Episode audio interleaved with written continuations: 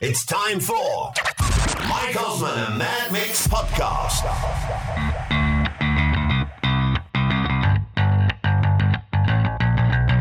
It's the Mike Osman and Mad Mick podcast. Today with a difference. Today is a coronavirus special. My guests are Sam Kane and Linda Lusardi. Linda, of course, a national treasure. Sam, who's appeared in some of our favourite soap operas. Two very, very good friends of mine. And what you're going to hear today is how they got through coronavirus. How Linda very nearly died of coronavirus. It's an incredible story, and I'm very humbled that they've agreed to come onto this podcast and tell us exactly in full detail of what they went through. My very special guests, Sam Kane and Linda Lusardi. Hi, Sam. Hi, Linda. Hello. Hello, Michael. So, Sam, Linda, let's go back to New Year's Eve, right? December the 31st, 2019. We were driving back from Panto, weren't we? Because it We was our last show. We, it How, how was the year looking going ahead? Oh, great! Yeah, we had loads of, lined up, loads of things that have all gone down the pan because of uh, the lockdown. Yeah. it So, was so a great year looking ahead. And Yep. then, of course, we got the first case of coronavirus in the UK was late January. Two Chinese nationals uh, fell ill in York. And the first case in London, 12th of February, woman who had recently arrived from China. And then your world, you two, both of you, your world was to come crashing down. Uh, t- t- talk us through it, and, and and and whether it's Sam talking through it or both of you, I'd just love to know because, from a point of view, I have no idea, and so many people have no idea what you both went through, what your family went through when you contracted coronavirus. Well, we were fairly early, weren't we? We were early March, we got it. Like first week of March. In fact, it might have even been the end of February, first of March, um, is when we got it. And I got it first, Mike. I don't know where I contracted it. Everybody, it's the first question everybody asks, where'd you get it? I don't know.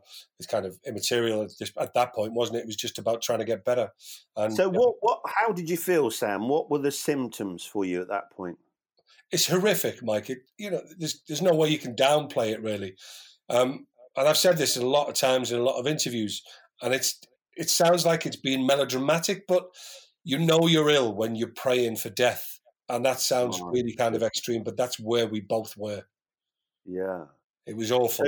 So, so you had the first symptoms, and then and so what happened? And how long before Linda you started to develop the symptoms? Um, well, Sam had got not typical symptoms. He'd uh, he'd got very high temperature and he was sleeping a lot, but he was vomiting, which wasn't a corona um, symptom. Um, so I wasn't distancing myself from him, and at that point, we really didn't know much about it at all. Obviously, everyone's sort of clued up now. So I was sleeping in the same bed with him and um, looking after him and very worried about him. And then he, you seemed to improve a little bit, and then I got a terrible temperature and started to be sick. We got, you know, we were vomiting, both of us vomiting, and we ended up in different bedrooms, just really, really being ill. Um, you know, with our son trying to deal with us, and Sam coming around the landing to me because you felt a bit better. But then you then you dipped again, didn't you? yeah. And then I So did you badly. did you know at that point that you, or did you think you had coronavirus, or were you still unsure? I th- we mm, couldn't confirm that we had it, but we both, neither of us had ever felt like this before. So, with this new virus coming out and the more and more news that was coming out about it, it was just obvious that that was it because, you know, having never felt that ill ever, it was, um, Uh, all it, your it- it muscles had to hurt, be. your It had to be. yeah. your muscles hurt from head to toe. You your your brain wasn't working properly. You like like Sam said, you just feel like, oh please, I just don't want to wake up. I just can't. And that's not how you rationally think when you're all right. It you know it's starving your brain of oxygen, and you're not thinking straight. And every day we were getting more information on the news, and, and it was constant, twenty four hours on on the telly all the time at that point. And um, we said, oh, we've definitely got it and we got really bad one night and called an ambulance um, and uh, they took a few tests, but they said because you're being sick and you've got diarrhea, then it's not corona. So they left us here because those weren't symptoms then. Um, and I took a further dip, and um, our son called an ambulance again, and uh, they took our blood and everything, and they decided that I mean we had so little oxygen in our blood that that's when your organs start failing and things that they took us both in. Yeah, we were dying, Mike. God, and and Jared, before before you eventually uh, went into the hospital, was did sleep come easy, or was it? You, you know when you go to sleep and you've got something on your mind. I mean, you you're basically on your mind is the fact that you may be dying. So I'm trying to work out how that felt for both of you, laying your head on the pillow, believing you had coronavirus, hearing all of the awful things that were going on with it. How, was that for you? It must have been terrifying. Well, your body kind of breaks down, doesn't it, when you're really ill? And the only way for it to recover is to switch you off. So it puts you to sleep. And that was kind of what was happening a lot of the time. But through the illness and the certainly the um, the, the fever it was creating, it was our temperatures were so high that we even sleep wasn't restful. It was constant hallucination, and the dreams were just horrific. And Mike, it was just it was a nightmare. Even resting didn't seem to help. It was. It makes you know it makes me laugh. A lot of people sort of say, "Oh, it's only like having a cold." Oh, I mean, it is for some young people, but I think when you g- get a heavy dose of it, which I'd obviously got a heavy dose from Sam, um, it hits you like a sledgehammer. It really does, and you know, you, all you want to do is sleep, but you can't. And I remember hoping to be sick so that I I knew after I was sick I would go to sleep for a little while. Yeah. Um, but, but So what about the? So you didn't get the cough or anything like that? That No. persistent cough? No, No. neither of us got the cough. That's interesting, isn't it? Because we've heard so much about the key symptoms. I didn't lose my sense of smell or, or taste. My No, I son did. did. Uh, Jack did. and I you did too. didn't you? Yeah. So has Jack had it as well? Yeah, Jack had it during the time we had it, but he. Oh, actually, it was when you were ill, wasn't it? At the Yeah. beginning, he he seemed to get it before me, but he just went to bed for a couple of days. He had a terrible temperature, and he said he felt really rotten. Um, but then, you know, started to get better. So know, it was Jack, wasn't it, that more or less said, "This is it. These two need to go to hospital." yeah, yeah. Yeah, he called he called the ambulance, and you know the second time, and they came out, and he, he wasn't having any of it. You know, the first time they didn't take us, and and we have a theory on this that they didn't want to take us in because they just weren't prepared, and you know, and in a lot of cases you can't really blame them because what the onslaught that was about to happen that they had no idea of because Mm. we were one of the first ones in hospital. You know, nobody could be prepared for that. So you know, putting and preparations it in was place. you know they kept umming and ahhing whether to take us the second time um, sort of whispering between themselves and phoning people and then they said yes we were going to take you in but as soon as we got in the ambulance they said please prepare we've got two covid-19 patients coming in so they did know Yeah, Thank God they did bring us home, Mike, because we probably wouldn't have been here today. I know, and that doesn't bear thinking about. I can't believe that you know that I may not have been talking to you both, and it sends a shiver down my spine because we've known each other so long, and Oh, that, I fair enough. know. I'm always getting a bit emotional thinking about that. Um, so, in terms of um, going in that early, are you, you know, you sort of, it was almost better to be in early, wasn't it? Do you think well ahead of the onslaught? coin, really, that one, Mike, because A, they didn't know what they were dealing with. Uh, But on the flip side of it, you know, they, they didn't have loads and loads more cases. I remember a male nurse coming in to give me some food on about day three. Um, and he just said, Thank God you came in when you did because it is mental out there. He said it's mayhem. It's like it's like a riot in A and E. And I went, what? And when we went in, it was relatively quiet, you know. So you know, I- I'm really happy we did get in, even though they didn't really have an idea of what they were doing. Because at the moment, look at it now, the situation is the thing that's actually curing people is a is a um, uh, anti-inflammatory no, not an anti-inflammatory, uh, uh, steroid. Antibiotic. Ste- Oh, the steroid. steroid-based Yeah, steroid. Yeah. But at the beginning, I'm, I'm asthmatic, so if you take an inhaler, you know that a brown inhaler's got a steroid in it. And they said Yeah. no steroids, no uh, anti-inflammatories, and now it's the flip of that. So they were keeping away from us the drugs that we actually needed at that point. Yeah. So I think Yeah, and you know, with, I with think- the help we were getting and our own body physiology uh, fixing itself, it was um, it really was a knife edge. I mean, I the, mean, I think. Go on, Linda. Sorry. sorry, no, the staff weren't prepared for us. I mean, they they did ex- chest X-rays, and both of ours were really bad. I think mine were worse, so they whisked me up to a room upstairs. Um, and Sam was still on in A and E, weren't you, on Yeah. a bed for a while? But the nurses, it, it, when I went into the room, they were just terrified to come in. They hadn't got the right PPE, and um, you know, I was lucky if and someone came to attend to me. uh, It was like four or five hours between them coming in, even if I rang the bell and things. I mean, they Mm. were doing their utmost, but they were terrified. They just had no idea what they were dealing with. And, you know, at the end of it, Mike, when, um, oh, there's a whole other story to go on about Linda and how we nearly lost her. But the, the, the doctor that was seeing to me, a wonderful lady, she sat down and she just said to me, I just need you to talk me through your symptoms. So I sat there with her, explained what I was going through. And she just said, We have no idea about any of the symptoms you're going through with regards to the sickness, the diarrhea, the, you know, they knew about the fever and stuff like that. And she said, which was, it'll stick with me forever, this. She burst out crying and I said, How are you doing with this? How are you coping? And that's when she just broke down. She said, Look, we're just looking at our imminent death because there's no way we're going to get through this without getting it. And we're looking at people like you and we know people are going to die from this. So we are literally, we're walking on a, on, on a fine um, high wire of survival or not. Yeah, and that was the thing, wasn't it? For I mean, the government have been criticised. The the health, some of the NHS people have been, uh, you know, the chief advisors and stuff. But they were having, and you, your testament to this, they were having to make decisions based on little or no evidence whatsoever. I know, I know.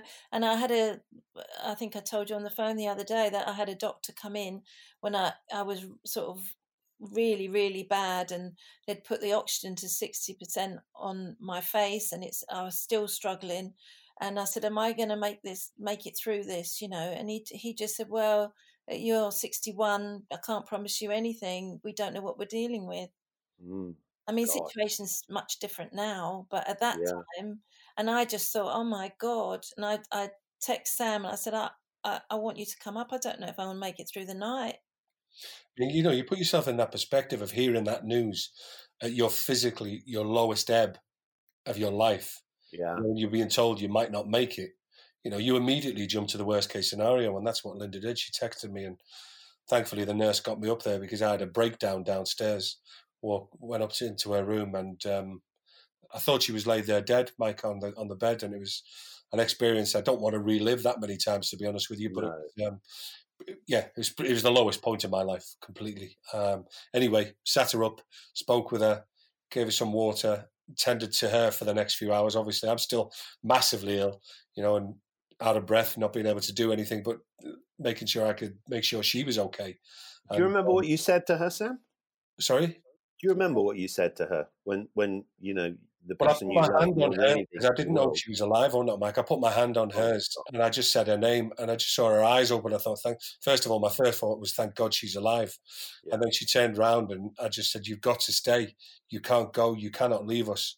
And I was in a mess, Mike. I mean, the whole episode before with the nurses, I'd run out the room, pulled all the tubes out my arms and all the pipes out of my nose. And it was that situation where the doctors come in and sedate you. That's exactly what happened. They held me down and put a needle in my leg, you know, to calm me down because I'd Yeah. just been told by my wife that she might not see it through the night.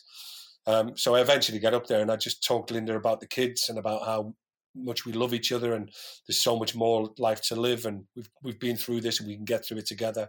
And a light came on, you know, and it was from that moment Linda very, very, very slowly got better and with the help of a really good friend of ours in the spiritual world, helping heal Linda from afar, um, you know, things went from from one uh, step to the next very slowly, but the, the graduation was, I suppose, the same. We've seen it symptomatic with so many people that we know have been through it now. It's a really, really slow down or rather uphill slope. Back to recovery, and that the increments are so tiny. But once you recognise them and are aware of what they are, you know, we, we became very aware quickly that Linda was recovering.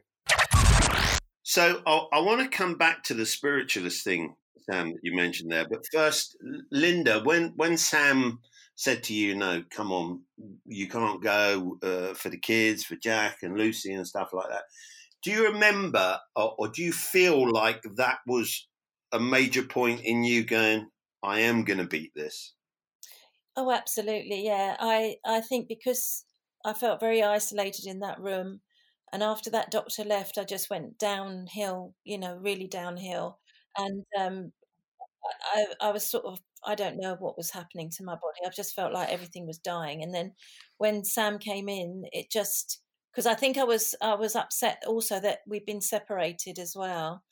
Um, I just thought, come on, I've got to, got to fight this. Um, I mean, I couldn't physically do anything, but I did. It did change my mental attitude slightly, and and Sam being there for four for four or five hours with me really helped. Um, you know, and then obviously the you know the oxygen was getting through to me more the longer I was in there. But ten days I was in there, and it just um, and when Sam did this spiritual thing with with June, he'll tell you about that in a minute. I didn't know he was doing it, that this healing. But one evening when he phoned me up, I just couldn't stop smiling. I said, I know I'm going to be okay. I feel so much better. I feel really positive about it all now. Um, whatever state I come out in, I, I, I feel like I will live now. Um, but I let Sam tell you.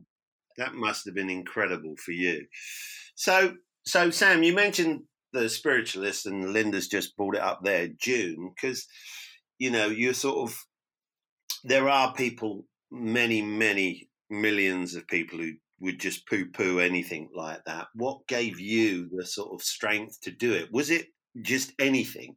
No, no. I've always, I've. Uh, it's it's a weird thing, Mike. You either believe or not even believe. You either know or you don't know. You know, I mean, there's skepticism within all of this, and skepticism is is healthy. But I've always known that there's something more, and I won't have anybody proving or try and convince me uh, of a, a different scenario. Uh, sorry, Sam. I love the way you put that. I've always known rather than as you say. I mean, that is such a positive, strong attitude to, with something that does get, you know, a certain amount of criticism within certain sections. Well, they criticise it because they don't understand it, and if you don't understand it, it's fearful. It, you know, yeah. it creates a fear in in whatever the scenario is. I, it's up to them whether they decide to understand or not, and it's not really for me to impose. And I think that's been the problem with spirituality throughout the ages. That it's there's been charlatans there that have been found out, and it really does ruin it for those people that can. But the situation with this, Mike, was this lady was introduced to me while I was in hospital, and I didn't know. I've never met her before, and I knew nothing of her. Although spiritualism has been a big part of my life, and I don't really like to talk about it because, like, I've never, in all the years I've known you, I've never known that. Well, I don't talk about it because people think you're a crank, and I don't want to come across that way because it's part of my life that I understand could be misunderstood is the only way I can put it. But um, anyway, I phoned this woman up, and she, how did it work?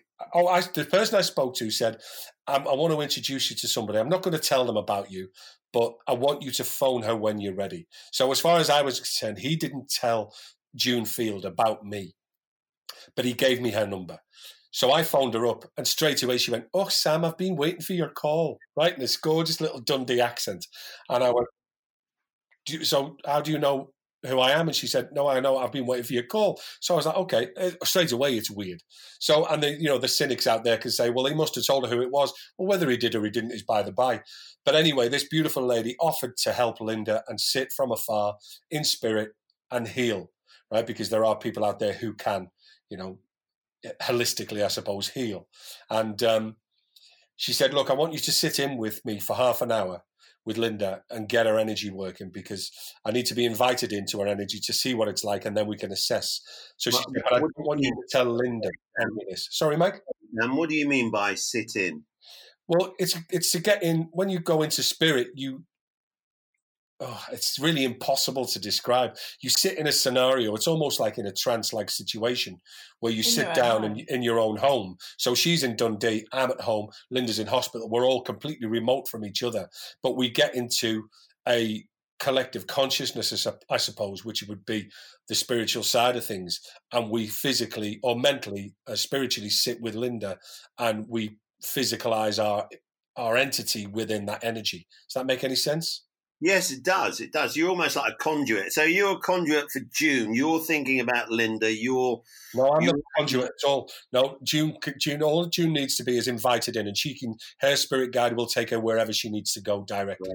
I all she did was she said to me, "Look, you have this gift as well. I want you to sit in with me, and you can help me, and we can see what Linda's energy is like." And she running to the end of the scenario, we didn't tell Linda anything about this before it happened, and then afterwards, I phoned. So before this happened, I spoke to Linda FaceTime, and she looked looked awful. Mike, she looked didn't look like Linda. She was just like a shell of her former self, like a deflated, a deflated, unrecognizable person. In the hospital, they had no idea who she was because she didn't look like herself at all. Yeah. So that was half an hour before. Half an hour later, having done the, the sitting in with the energy, I FaceTimed Linda straight away. So she was completely unaware of any of this, and. Um, Linda came on FaceTime and she had a smile on her face. And I said, You okay? She said, like she explained before, she said, I can't stop smiling. She wow. said, I don't know what happened, but for the first time, I know I'm going to be okay right? It could have been sheer coincidence, but I don't believe in coincidence, so I know what it was. Uh, and then I spoke to June and explained. She said, no, she said, when I got in there, her energy was stagnant. She said, with your help, and we'll do this every day, twice a day, three times a day if need be, we need to get her energy flowing so that her body and her spiritual side of her energy starts working and fixing itself, because what that will be the biggest catalyst, along with the doctors and the help that they're giving her, it will all work to uh, to the, the better end. And within a matter of days, Linda's progression was massive. So you know, it's not to be poo pooed. And no. of which, what harm is it doing? No, exactly. And Linda, were you feeling anything at this point, or? Well, I'm the biggest skeptic in the world. I'm a real practical person, and um, uh, you know, I've although I don't shut the door to it all, I've I've never really embraced it in my life and um you know i'm much more open to it now but no i i just i think i was just sitting there and i just started to feel better in myself um you know and i thought i am going to be all right you know? I just just something switched and i was totally unaware of what they were doing but um i did feel like you know at seven o'clock I started to feel a bit better. it was weird. Sam, Sam, says coincidence or not. Sam Sam has total faith in it, obviously by the sound of it. Uh, have you changed in your views? You said you're very practical and sort of the biggest skeptic. Uh, uh, do you do you sort of have more belief in that now? I do have more belief in it, and having spoken to June and seen her help other people, and you know, she's sort of well, she can tell you things about yourself that that she couldn't possibly know that haven't been in the papers. That you know, there's certain things that I've heard her tell other people. Like um, she was on the radio um, on uh, Second City Radio doing uh, readings of people's pictures, and the presenter had given her his picture, but he didn't tell her, and we didn't know. And she was describing this person um, and his childhood and everything. I said, "That's that's the presenter," and um, Sam said, "I don't think it is," because I said, "Don't give a picture of yourself." But um, after you know, I, she was just spot on, absolutely spot on with her mm. description of his life and his troubles and his ailments and um, things you couldn't really guess. It's unexplainable, isn't it? You know, it's it's it's fantastic and and and a mystery to so many people. But I believe we've all got it, Mike. I just think we've switched off. You know, interestingly, you when Alan Ball died, Sam, I, yeah. I was um, I've known the family many many years. I knew the children, uh, and I used to go upstairs and I used to hang out the window and have a cigarette. That was when I was smoking, no more and I used to get Bally talking to me in my head, and it, it may seem strange, but it was like clear as I'm as if I was talking to him. I could hear him talking to me, and he said to me one day, he said, "Mike, I want you to tell the kids where the clock is. I want you to tell the kids where the clock is." Now I had no idea what he was talking about, so I said to phone Jimmy Ball. I said, "Jim." I said, this might sound strange. And and when you've got to say to somebody, "I've got your dad talking to me every night," you know, yeah. and I'm now telling them, "Conversation's a broach, is it?" yeah. and I'm saying, "Alan's talking to me," and he's told me saying something about the clock, and Jimmy said, "Oh my god," he said, "We've been looking for this clock." For about the so so say this was three months after Alan's death. We've all been looking for this clock. We've been in his house. We've looked everywhere we can possibly think of and I told them that it was in a cupboard in his partner's house. Uh, and That's where it was. Oh well, you've got the gift then. Well, I don't know, Linda. I mean, it just, it, and I've never ever mentioned this publicly, but because Sam has opened up the way he's opened up, it gave me confidence to say that to, to you. And and you know, this is not me sat here making it up. You can talk to anyone can talk to Jimmy Ball and ask him the, the question. I found this clock that I'd been looking for for three months, and it was like. But it's funny, right? Have you not have you not noticed that even this, even the people who are like devout skeptics, who just don't believe at all, regardless of how much they poo-poo it, everybody's got a story where they go, although this happened, and they tell you their story, and you go, and I can't explain that. So everybody's kind of like even subconsciously aware that there's something else. Yeah, but, they just can't. It doesn't fit within the practical world. I think it must be great for you, Sam, and now you, Linda, to know there is something else out there. Does that give you a bit of comfort? I think it does. I just find it. I mean, the last thing I want to do is ever see a ghost. And um, but June says I've got the gift too, but I, I don't. I don't want to tap into it at all. Whereas yeah. Sam is embracing it and wants to. Oh, I love it! I can't wait. June's actually coaching me to be a fully fledged medium now, so I'm actually going through almost being uh, mentored by her. June Field actually is an incredible medium, and it, you should have a chat to her on the podcast, Mike, because she is incredibly fascinating. And what I love about June is I've spoken to many mediums over the years because I've always, like I say, known. And I can tell them straight away. In a second, I will know whether they're real or whether they're charlatans. And I've known so many um, different people throughout the years who've, who've got it wrong a million ways. And there's always been an agenda with them. With June, there's no agenda. She doesn't want anything. She doesn't ask for anything. All she does in most cases is help people out without any kind of desire for remuneration or any payment. And that is certainly in the case of Linda. She didn't want anything. She didn't ask for anything. You know, love that.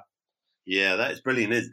So, in, in, do you think then that there's a place for it I'm not saying in medicine, but or maybe there's a place for it to become more accepted, and I and I would hope that people listening to programs like this will start to see that maybe there is a place because it the amount of comfort you got from it and and you obviously believe that it did have a huge impact on on Linda's survival um, do you think there is a place for it? More a more public profile for something like this well, I think it's just coming back to what is naturally there, Mike. You know, and I, like I say, I, I, I, don't believe it, I know it. And I believe everybody has it or a, a certain level of it. And what's happened, certainly in the current circumstances with coronavirus and lockdown, everybody's slowed down and they've just got in touch with nature again. Everybody's talking about how loud the birds are outside, you know, how much nature they're starting to see because people are picking their heads up and seeing what's around them. The sky is bluer. The sky is the same color as when we were kids right now.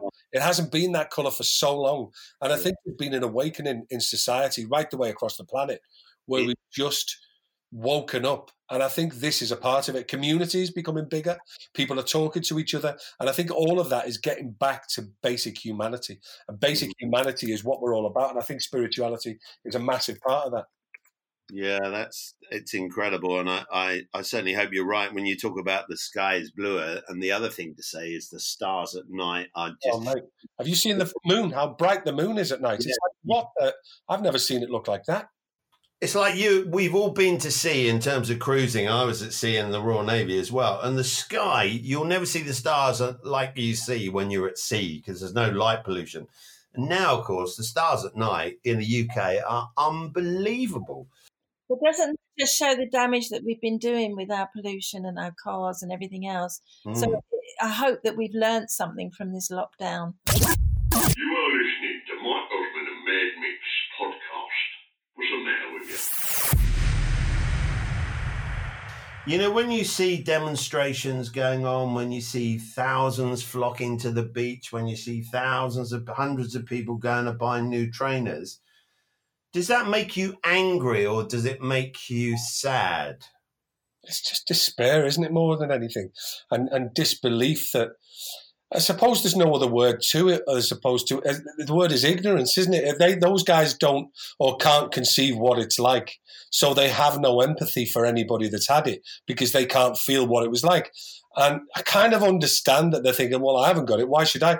But anywhere they could pick it up. And even if they don't suffer the symptoms of it, they could pass it on to somebody that could die from it. And that kind of ignorance, that's the bit that angers me. It's just selfish, you know. Like if they're young, they think they won't suffer much if they do get it, but they carry it home on their clothes and they give it to their grandparents who end up dying from it.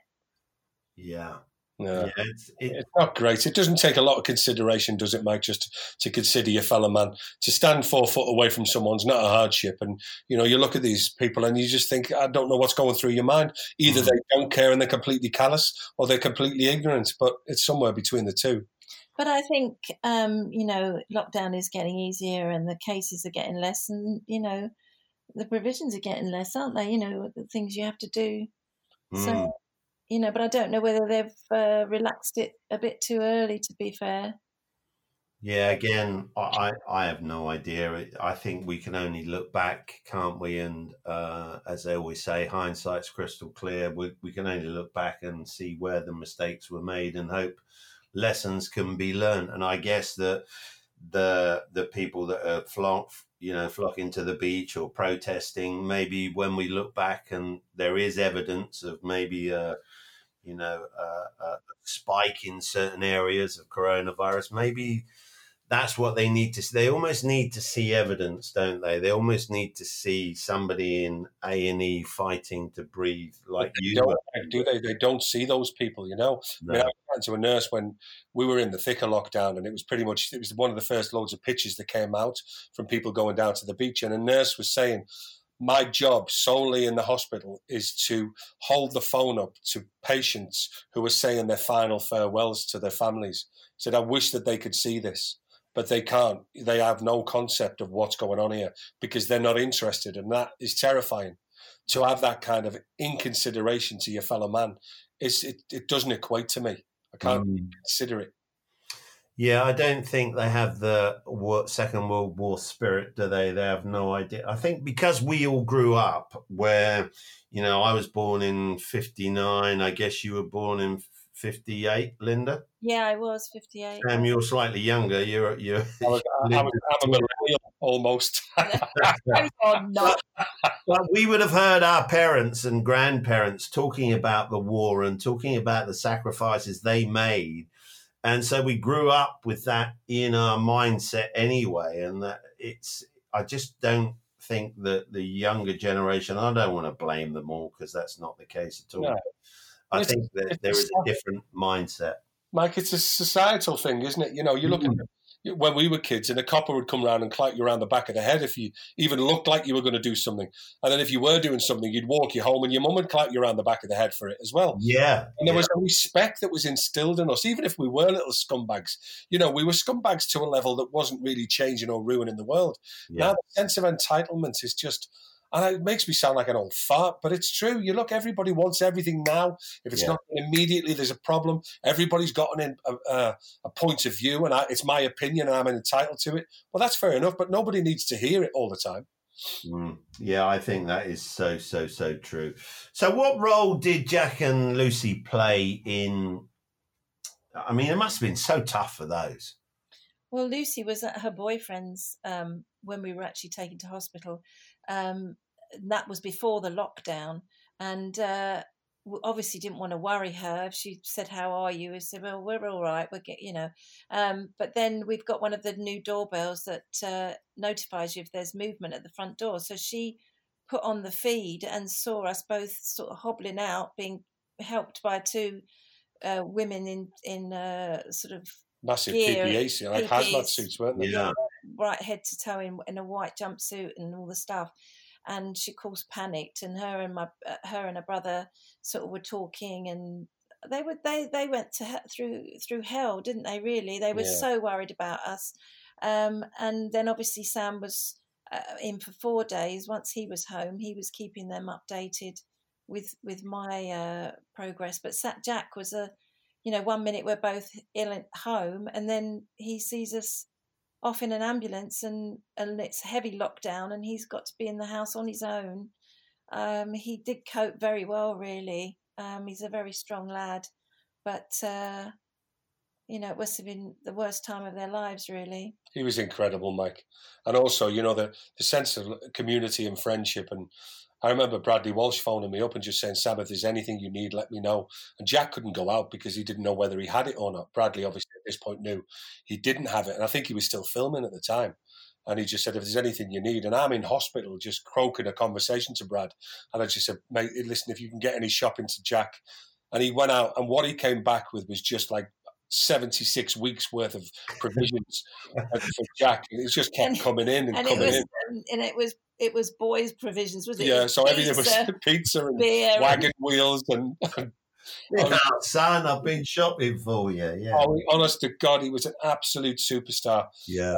Um, and, and our and neighbours as well were Yeah. baking cakes and bringing. They bought uh, my neighbour bought Jack round a Sunday dinner on a plate and left it on the doorstep. You know, um, they were just amazing. And because we were so depleted of any kind of mental and, and physical health, any kind of kindness would just bring us to tears. Yeah. Because people's just the love, and we've just been talking about the lack of respect. The flip side of that, the people around us were just incredible. You know, Yeah. And my mum, of course, I'm sort of her lifeline for shopping and all that sort of stuff. And um, you know, her neighbour was getting her shopping and cutting her grass and doing stuff for her. Uh, the, the- you know, it was people were just amazing. You know, and then slowly as the hospital got used to us being there, they were amazing. I had some real moments with the staff at uh, North Middlesex Hospital, a real kindness and um, again, uh, you know, um, a nurse that was dealing with me um, was quite religious, and she just said, you know, God will save you and all this, and you're going to be all right. And um, you always make me upset. Wow. Yeah, don't worry, Linda. It, it it's we've seen the best and we've seen the we've seen the worst and we've seen the very very best of people throughout this pandemic. Yeah. Um first thing to say is that I hope we could do something for that hospital at some point. You know what we're like when we all get together. We can put a hell of a show on. We've done it so many times at the Rhys Daniels Trust and stuff like that. yeah. I'd love to, you know, at any point if you decide to do that, you count on me. I'll be there with you every step. Mike, we'll take you up on that because we would love to help out. Yeah. It would just be nice, you know, you can say thank you as much as you want, but if you can do it in a way that they get something from it, you know what I mean? Absolutely. And, I, and I know they wouldn't want it, but even if it's something they need desperately for that hospital, that we could be part of the fundraising team, I'd be very honoured to be a part of, of that. That's with right. you two. Thanks, Mike. Mike. So thank God you both survived it. So what about the future? You know, what plans are you making, if any? Well, um, all the best laid plans have gone by the wayside, and um, I did have Panto, but that's been put on hold now because I don't think any will be happening this year. So um, I had some photography stuff booked in because I do I, I have a photographic studio, but um, you know you're not allowed to have people in and blah blah blah. So at the moment we're doing nothing and don't really know what the future holds. It's a bit Yeah. scary, isn't it? Working at the, the company I work for, Tad Management, we were heavily involved with cruise ship bookings and land bookings and entertainment production and all that stuff. And the ball was really rolling really steadily. And then this happened. And then, uh, like we said earlier, the whole of show business has been decimated. Theatres are now wondering whether they're ever going to open their doors again. So we're just waiting to see, Mike. There'll be some sense of normality. But what it's done, it's created a, a new creativity spark in everybody's brain where we're all trying to diversify and like you do in this, you know, and think of different ways to utilize the skills and, and, and stuff and experience that we've we've gathered over the years that we've been around. So something will happen. It's just a matter of waiting to see where the new normal is. I don't think Panto will happen this year, that, and that terrifies me because if it wasn't for Panto, a lot of theatres wouldn't stay open. Mm. So we just have to see, you know, see if they could just hold the resolve as long as they possibly can. It does seem that the enter- entertainment sector has been sort of left to get on with it, really. I don't know if you feel the same. Now, Rishi Sunak is a Southampton man, the Chancellor.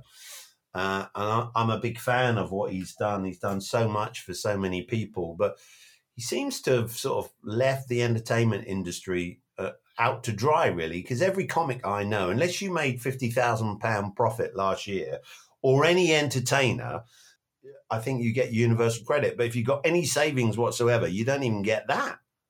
No, it's, No. it's terrifying, and it was weird, you know, because everyone's saying about the, you know, the, the jobs, the frontline workers, and the, the, the things that are most important. You know, and I'm not decrying any of that. Of course, it's important. It goes without saying. But what has everybody else been doing when they haven't been working? They've been dependent on entertainment, and it's diversity and listening to music, listening to podcasts, Yeah. watching movies, television, and visual entertainment and audible entertainment has probably been at its highest through lockdown because nobody else has got anything to do. So if we're not essential, what are we?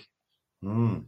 Yeah, and and we're the people who are going to make them laugh. We're going to cheer them up at the end of all of this when when we start going back. But you just think, you know, it, uh, somebody somebody went on eBay the other day and looked at PA systems for sale, and there were over a thousand PA systems up for sale for ent- from entertainers who Wow. no longer need them or need to sell them to get some revenue in to live.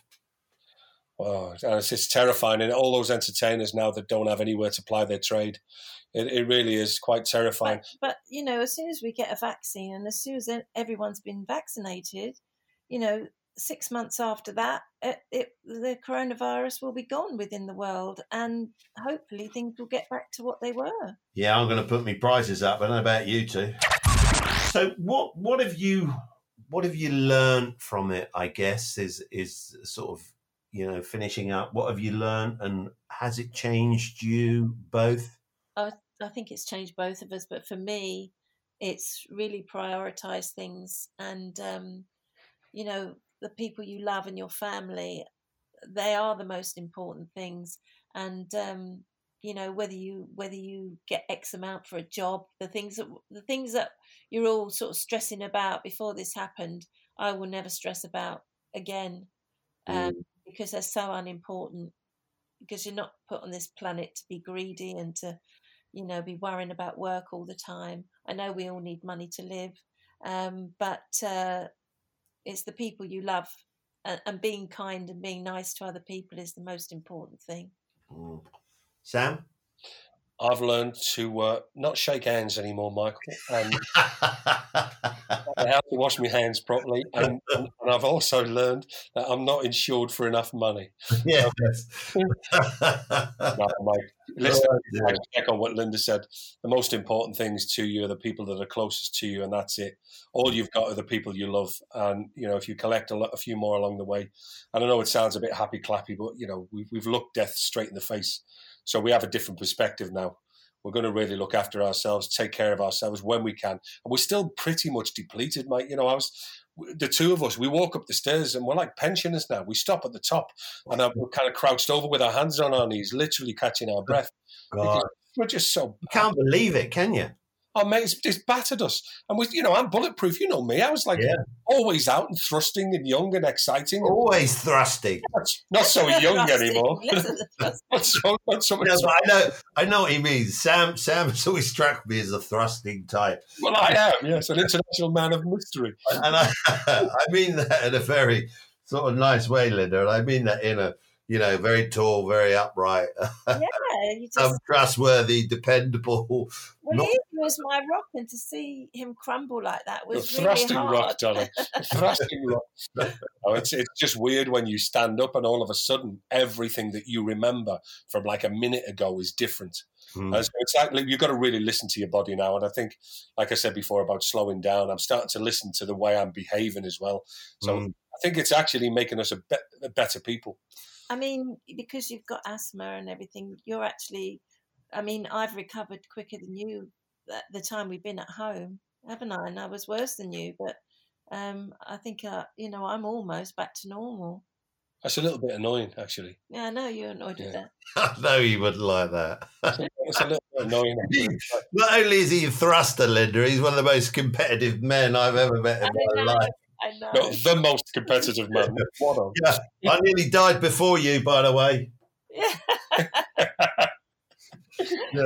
You've been to Tenerife, I've been to 11. and listen, I want to die first. I don't want to live life without him. Do you know what I think you should do, Sam? Because you and I, we, we, you know, from a creative point of view, we've talked about lots of things over the years and stuff, Yeah. and we're always looking for a, you know, a great idea, the next great idea. I'm going to tell you what I think you should do right now. I think you should, and I hope you have. If you haven't, I think you should write down the experience, and I think you should turn this into a drama what you and Linda went through because it's so clear.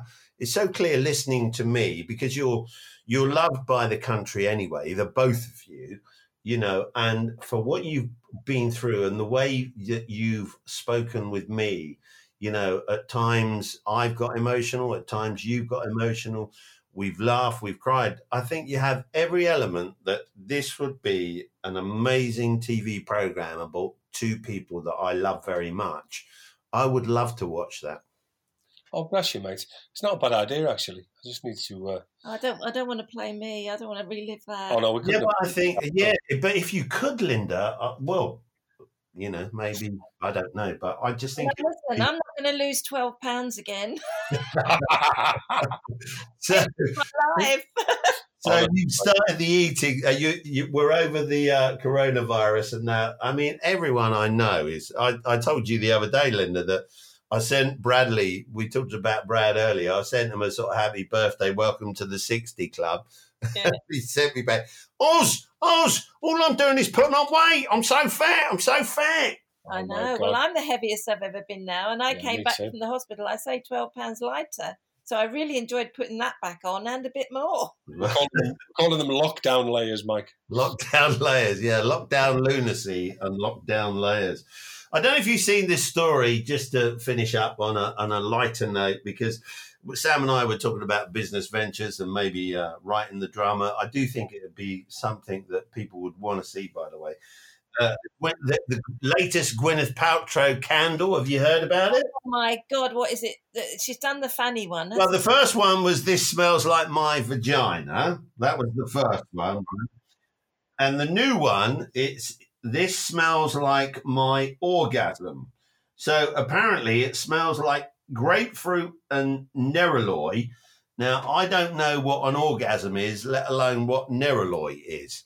So, although I've had a little check, and neroli oil is an essential oil produced from the blossom of the bitter orange tree.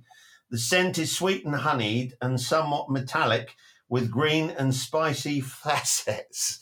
You just described thrush. Well, I've got one. I couldn't find the wick. So, You took, you nicked me gag. I was waiting for the time. yeah, when you want to be a comic, then you'll be a bit quicker, son. Oh, God. My Oh God. no, but she only lives on flowers and bloody grains and whatever, doesn't she? Yeah, so she don't need, uh, although she don't need the, the money, does she? Uh, No. I think the one I got was fake. So Oh, my God. you could uh, you could do a whole hour on. So you know, I was just thinking, Linda, there's an opportunity in candles. Now, I'm not suggesting you go down. Gwyneth route at Well, all. I've got mine Or com- maybe you, Sam. yeah. Corona. Could you imagine if if you gauge that on every celebrity's orgasm? What Bella Emberg's orgasm would be? Or, oh, God, I'm trying to think of anybody else that. I just think men as well. This smells like my orgasm. Oh, I don't think anyone wants to smell that, do they? gonna It's a candle that's called "Come to Me." You smell like no, I can't say that. you nearly did. You nearly did. sperm candle? Oh my god, that's wild, wouldn't it? That'd take a while. So, so we won't be seeing you on the shopping channel selling your version, Linda, Can you No, I that? don't think so. No, I think she, soon. she's topped it. I can't think of anything worse to call a candle. Well, if, you buy- if you buy more than one, is it a multiple orgasm candle? oh, that smells nice. Anyway, You know what, though? To be fair, what a marketing tool that is for Oh, once a absolutely. You know, it's, uh, you got to have balls of steel to do that. Though. everybody's going to be talking about it. This smells like my orgasm. It's just priceless. Hey, listen, you two. It's been an absolute pleasure. Thanks so much for opening up to to me about your experience with coronavirus. The one thing I can say is that, you know, uh, thank God. Uh, I'm not religious normally, but thank God you two are fine. Uh, thank thought you you. were gonna say- I thought you were going to say, thank God I haven't got it. so God, you didn't get it, mate. Yeah, yeah, but I'm just so pleased for both of you. And um, what's it feel like now, knowing you've you know, I think I spoke to you, Sam, um, not long after Linda came out of hospital, and I said it's almost like winning the lottery because you've had it and you're you're over it. And and and is that right, or was I sort of, you know, did do you, do you know what I was trying to say when I said it was almost like you've won the lottery, you've had it, and you're clear of it now. It's hard to see it that way. As, as, as I, I, it was funny because we were talking. I was talking to a friend of mine about this, and he said to me, "How bad was it?" I said, "I wouldn't wish this on my worst enemy." And he mentioned somebody that you and I both know, and um, not very liked in the business. And he went, "What? Even him?" And I went, "I wouldn't even give it to him." Wow. You know, there's there's no prize in this. Surviving it, of course, is Yeah. is a miracle because how we got through it, God will only ever know that. You Yeah. know, and um, but thank God we did. But it's um, to get to that process. I wouldn't wish it on anybody. No, I thank God we're still alive. And yeah. it's, you know, people. So many people have said to us, you know, "You- you're really lucky you got through. You know, you picked out a lucky ticket. And my answer to that was, I'm not being funny, but if I had have picked that raffle ticket, I'd been having a word with the person who organised the prizes. yeah, so true, so true. Yeah, there's no plus Yeah. in this. Surviving is obviously, you know, a, a Yeah. massive, massive upshot. and we, of we just hope we haven't got any long term damage that that it's caused. Of but, um, course. you know, it, it is frightening. I do, I do look back at it and think, you know, had we made one wrong decision or not called the ambulance that day, how things could have been different. Yeah. You know, Wow. it, it could we may not have been having this conversation today, and that doesn't bear thinking about. Thank you so much, Linda. Sam, give my love to Jack and Lucy. Um, you know what you mean to me. It's really special of you to share that with me, and uh, we'll we'll uh, catch up soon, uh, and I'll see you both on the other side, as they say. Thanks, Thanks, Mike. Mike. You take care, my friend. Lovely talking to you. Bye. God bless. What an incredible story. You're listening to the Mike Osman and Mad Mick podcast. My thanks, my thousand thanks go to Sam Kane and Linda Lusardi for opening up and telling us about the most terrible time of their life. And I'm going to do what Sam mentioned. I'm going to try and get the spiritualist June Field to do another podcast with us because I think there'll be huge interest in that. Thank you so much for listening. I hope that we've all learnt something from this. I've learnt that Sam Kane and Linda Lusardi are even more special than I thought so before I started this show. Thank you, Linda. Thank you, Sam. Back to normal next week, the Mike Osman Mad Mick podcast with Mad Mick. Don't miss the next Mike Osman and Mad Mick podcast. Go on, do yourself a favour. Subscribe now. This is a Thanks for Asking production.